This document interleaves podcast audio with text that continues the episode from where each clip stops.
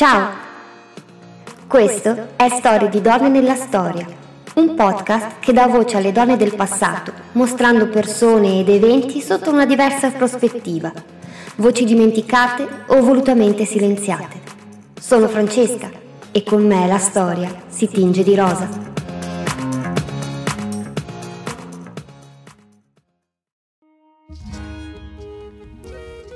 Ben ritrovate e ben ritrovati a Storie di donne nella storia. La scelta ricaduta sulla donna che vi presenterò in questo episodio è un omaggio alla mia terra, ricca di folklore e storie appassionanti in luoghi meravigliosi. A questo proposito vi consiglio di arrivare fino alla fine dell'episodio perché vi aspettano 5 interessanti curiosità sull'Alto Adige. Quest'anno si celebrano i 50 anni del secondo statuto di autonomia che ha costituito la base per la tutela delle minoranze in Alto Adige. Alto Adige che prima di essere ceduto all'Italia è stato legato per circa 550 anni all'identità austriaca. Ma se tutti e tutte conosciamo come sia avvenuto il passaggio italiano nel 1919, non molti sanno come avvenne il passaggio del Tirolo alla casata degli Asburgo nel 1363, con la cosiddetta cessione coatta. Provate ad immaginare il mio stupore quando ho scoperto che dietro a tutto c'era una donna e che, guarda caso, su di lei è calata una damnazio memore. Non potevo non renderla protagonista di un episodio di storie di donne nella storia accusata di infamia, bigamia e tradimento per anni, ma che dico, secoli, è stata ricordata con un soprannome tutt'altro che lusinghiero, Maultash, che non vuol dire solamente letteralmente bocca larga, bensì è inteso come donna di facili costumi, per essere gentili. Preparatevi quindi a conoscere la storia di Margherete Fontiroli.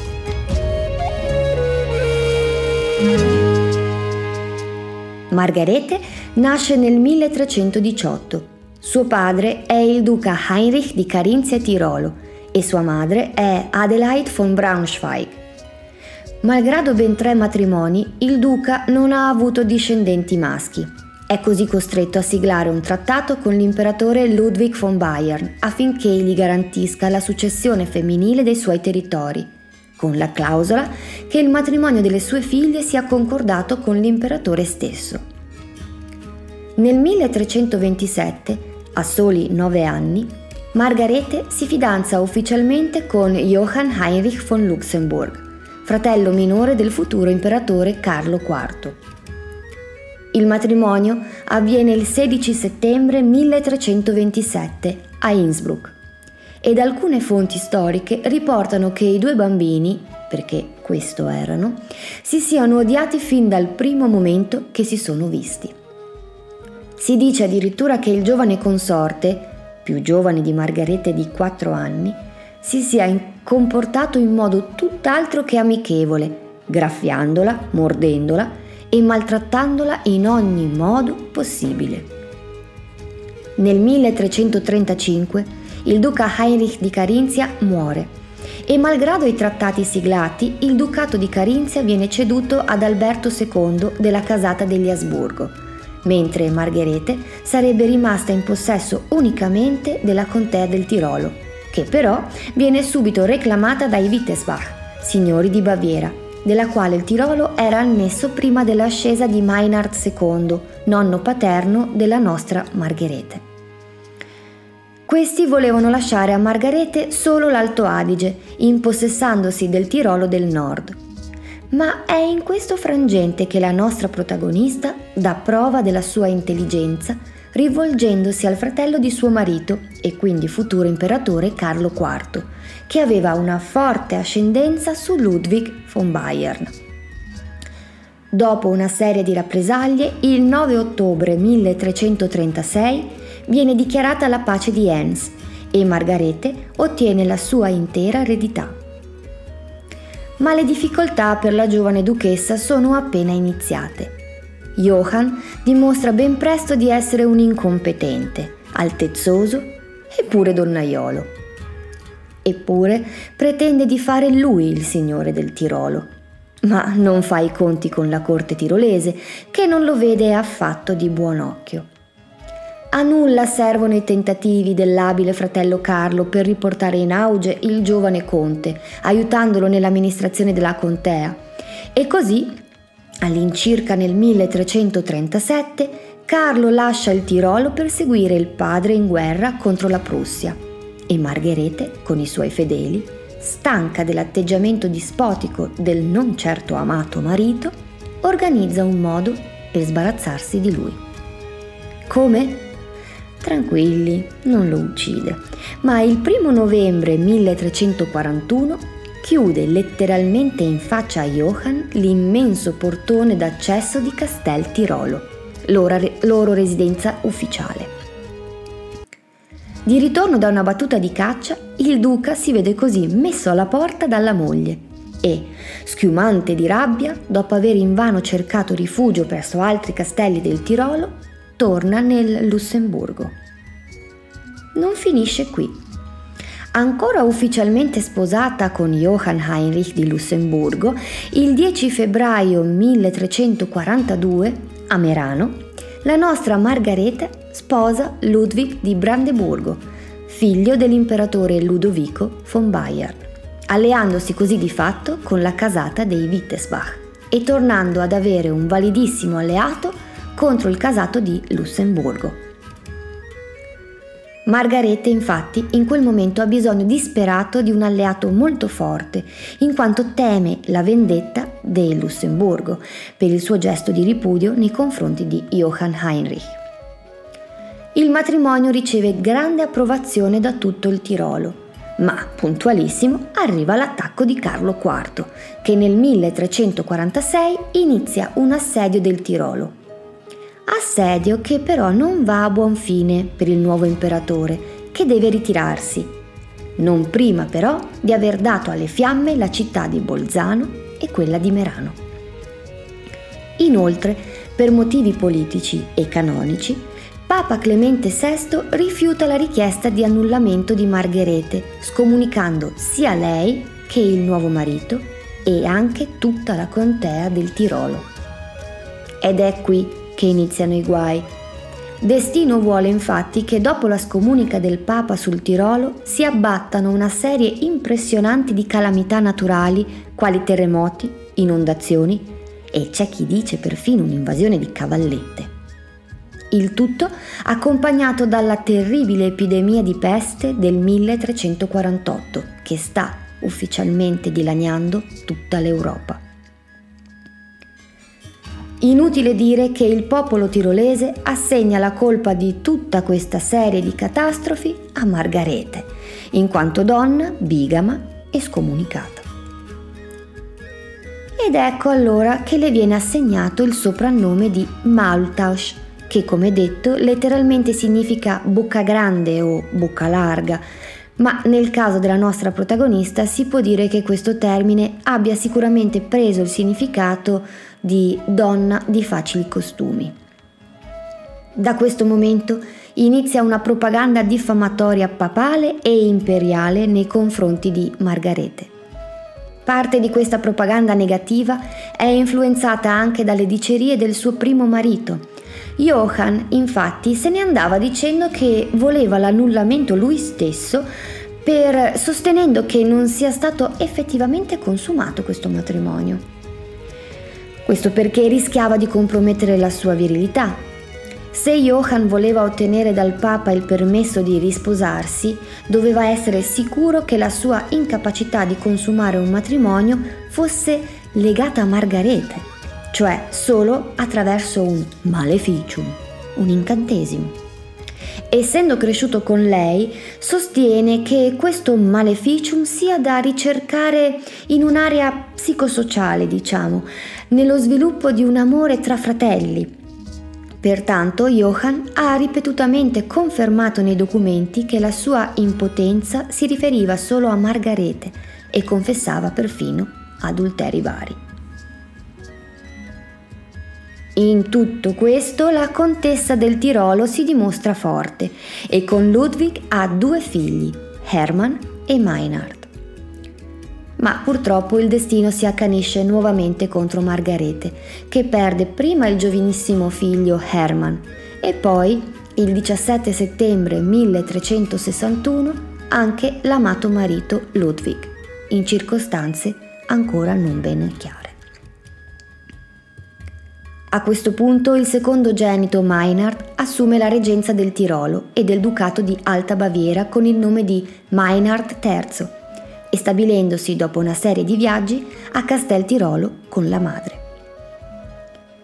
Nel tentativo di trovare un po' di pace, Margarete si accorda con Albert II d'Austria affinché la figlia di lui sposi Meinhard a patto che interceda con il nuovo Papa Innocenzo VI per toglierle la scomunica. Albert accetta, ma chiede nel caso Meinhard muoia senza eredi che il ducato di Tirolo passi agli Asburgo. Ed ecco che purtroppo ciò avviene. Il 13 gennaio 1363 Margherete perde anche il diciannovenne Meinhard III senza aver mai avuto figli. Lo zio Stefan II dei Wittelsbach, signore della Bassa Baviera, invade immediatamente il ducato del nipote defunto, con l'intenzione di riunificare Alta e Bassa Baviera e annetterci, visto che c'era, anche la contea del Tirolo, che era stato perso ai tempi del nonno di Margarete. A questo punto però la duchessa cede. Si dice forzatamente, come d'accordo, la sua amata contea del Tirolo, smettendo così di essere oggetto di contesa nel 1369, con la pace di Scherding tra Albert III d'Austria, a cui va il Tirolo, e Stefan II, che acquisisce l'Alta Baviera. E Margarete la forte, intelligente e coraggiosa contessa del Tirolo, così massacrata dal suo destino e dalla maldicenza, esempio di donna forte e determinata per i suoi tempi, trascorre i suoi ultimi anni a Vienna, amareggiata dai duri colpi che la vita le ha inflitto. Fortemente depressa, le viene proibito addirittura di tornare in Tirolo, però continua a soggiornare a Predazzo durante le estati per morire infine a Vienna il 3 ottobre 1369 all'età di 51 anni e riposare nella chiesa dei Minoriti. Tanto il Tirolo quanto la città di Vienna rendono ancora oggi omaggio a questa donna con targhe e passeggiate a lei intitolate. E addirittura a Vienna un intero borgo sul quale sorgeva la sua residenza ha il nome di Margaretengrund.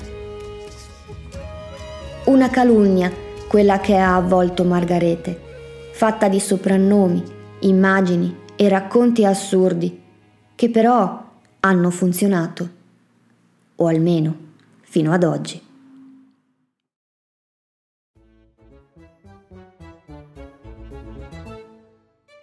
Ecco qua, spero che la storia di Margherete vi sia piaciuta ma sempre in onore della mia terra, e poi perché essendo dicembre e la tradizione dei mercatini di Natale sta richiamando moltissimi turisti italiani nella nostra regione, in questo episodio vi dirò 5 curiosità sull'Alto Adige.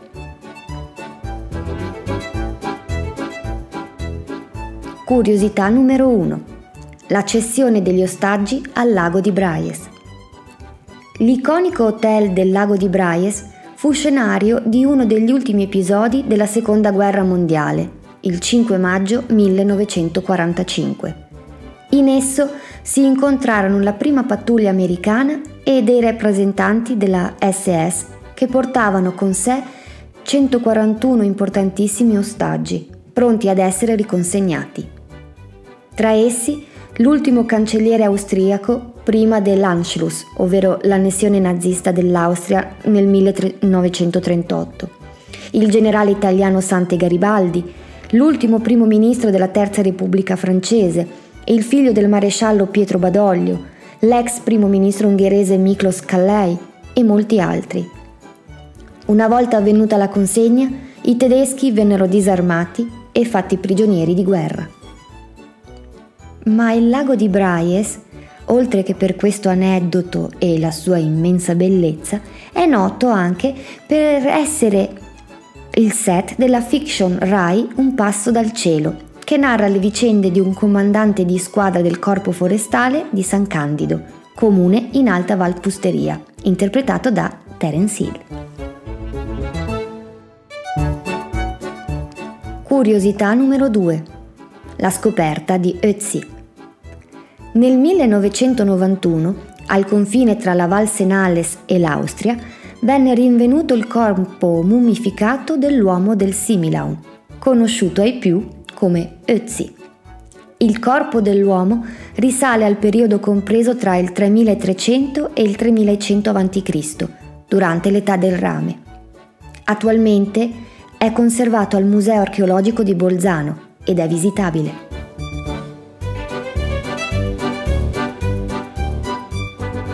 Curiosità numero 3. Il lago di Resia e il campanile.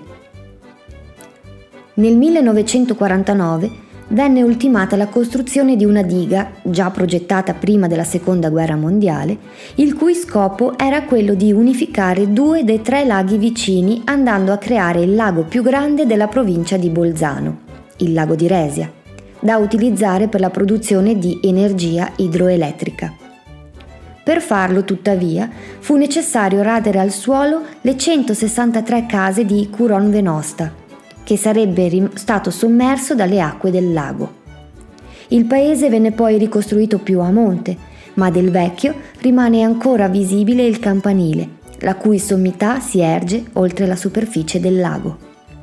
Curiosità nella curiosità, dal 10 giugno 2020 su Netflix c'è una serie dal nome Curon, ambientata proprio a Curon Venosta, il paesino sommerso dal lago di Resia. Per quanto riguarda il folklore dell'Alto Adige, ecco le prossime due curiosità. Curiosità numero 4. La ninfa del lago di Carezza. La leggenda narra che nel lago viva una ninfa che un tempo deliziava i viandanti con il suo canto melodioso. Tra questi vi era uno stregone che nel tentare di farla innamorare di sé si travestì e le donò un arcobaleno. Un giorno tuttavia la ninfa lo vide nelle sue reali fattezze, se ne spaventò e si rifugiò all'interno del lago per sempre.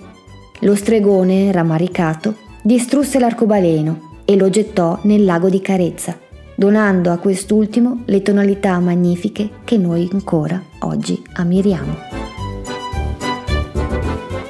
Ultima curiosità. Curiosità numero 5. La sfilata dei Krampus. A breve si celebrerà la festa di San Nicolò o San Nicola, che avviene il 6 dicembre.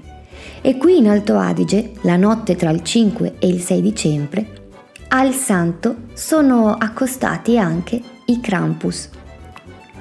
Sono organizzate infatti delle sfilate di questi Krampus, ovvero esseri mostruosi e molto cattivi.